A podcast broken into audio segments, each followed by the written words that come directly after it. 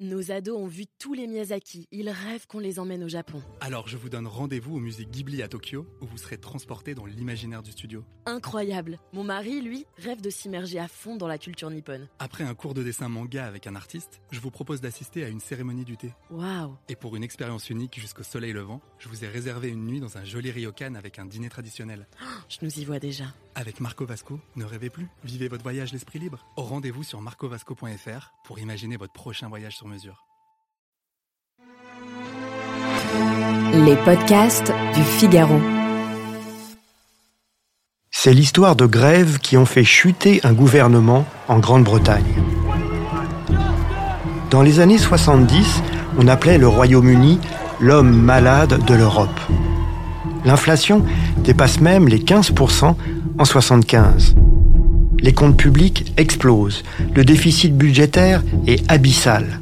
Le Royaume-Uni doit demander des prêts au FMI, comme un pays en développement.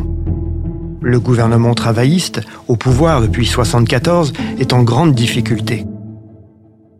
Comment en est-on arrivé là?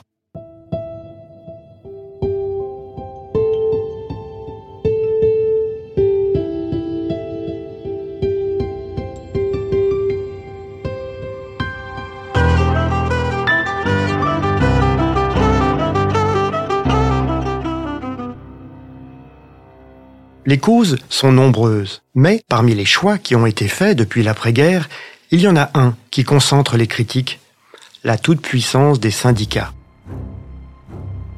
Beaucoup les accusent de rendre le fonctionnement des entreprises britanniques rigide et laborieux. Dans les années 70, on fait grève trois à quatre fois plus souvent au Royaume-Uni qu'en France. Un exemple. En 72, le syndicat des mineurs, très puissant, bloque les centrales électriques à charbon.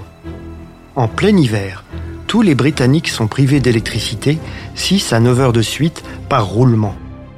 Les Anglais doivent sortir les bougies le soir et les réchauds à alcool le matin pour le breakfast. Au bureau, il vaut mieux éviter de prendre l'ascenseur en cas de coupure. À la nuit tombée, le pays plonge dans le noir pendant ces fameuses grèves de janvier-février 1972. Même des travaillistes modérés considèrent que les syndicats abusent du droit de grève. Mais ils ne peuvent rien faire. Le Parti travailliste a été fondé par les syndicats et à l'époque, ils le contrôlent. C'est dans ce contexte que commence l'hiver du mécontentement, comme on l'appelle en Grande-Bretagne. Nous sommes en novembre 1978. Un conflit social chez Ford se termine par des augmentations de salaire bien au-dessus du plafond fixé par le gouvernement. Alors, les salariés du public se mettent en grève eux aussi pour réclamer les mêmes hausses de salaire. Les écoles sont fermées. Les ordures ne sont plus ramassées. À l'hôpital, il n'y a plus que les urgences qui fonctionnent. Les autres malades sont refoulés par les piquets de grève. À Liverpool, les morts ne sont plus enterrés. Le fait est isolé, semble-t-il, mais il marque l'opinion. Pour tout arranger, on craint des pénuries de médicaments et de produits alimentaires. L'approvisionnement en essence est menacé.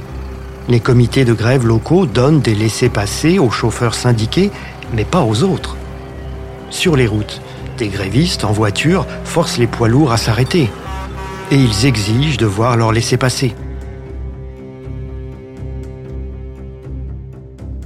Bref, le gouvernement travailliste est assiégé, et assiégé par ceux qu'il considérait comme ses alliés naturels, les syndicats. La situation paraît hors de contrôle, et l'opinion publique britannique est ulcérée. En mars 79, à la Chambre des communes, une motion de défiance déposée par la droite sur un autre sujet que la grève mais c'est la grève qui est présente dans tous les esprits, cette motion de censure fait chuter le gouvernement. Des élections législatives sont organisées de façon anticipée.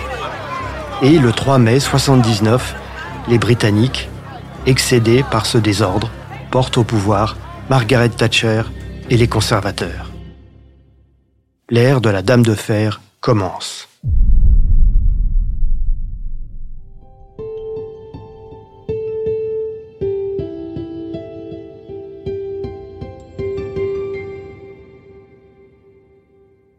Merci d'avoir écouté ce podcast. Je suis Guillaume Perrault, rédacteur en chef au Figaro. Vous pouvez retrouver ce podcast sur lefigaro.fr et sur toutes les plateformes d'écoute. À bientôt.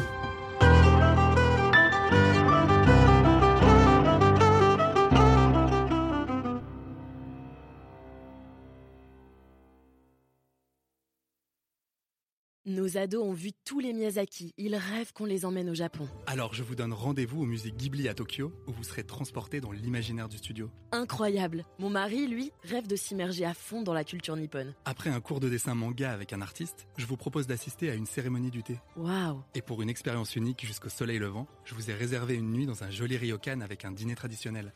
Je nous y vois déjà. Avec Marco Vasco, ne rêvez plus, vivez votre voyage l'esprit libre. Au rendez-vous sur marcovasco.fr pour imaginer votre prochain voyage sur mesure.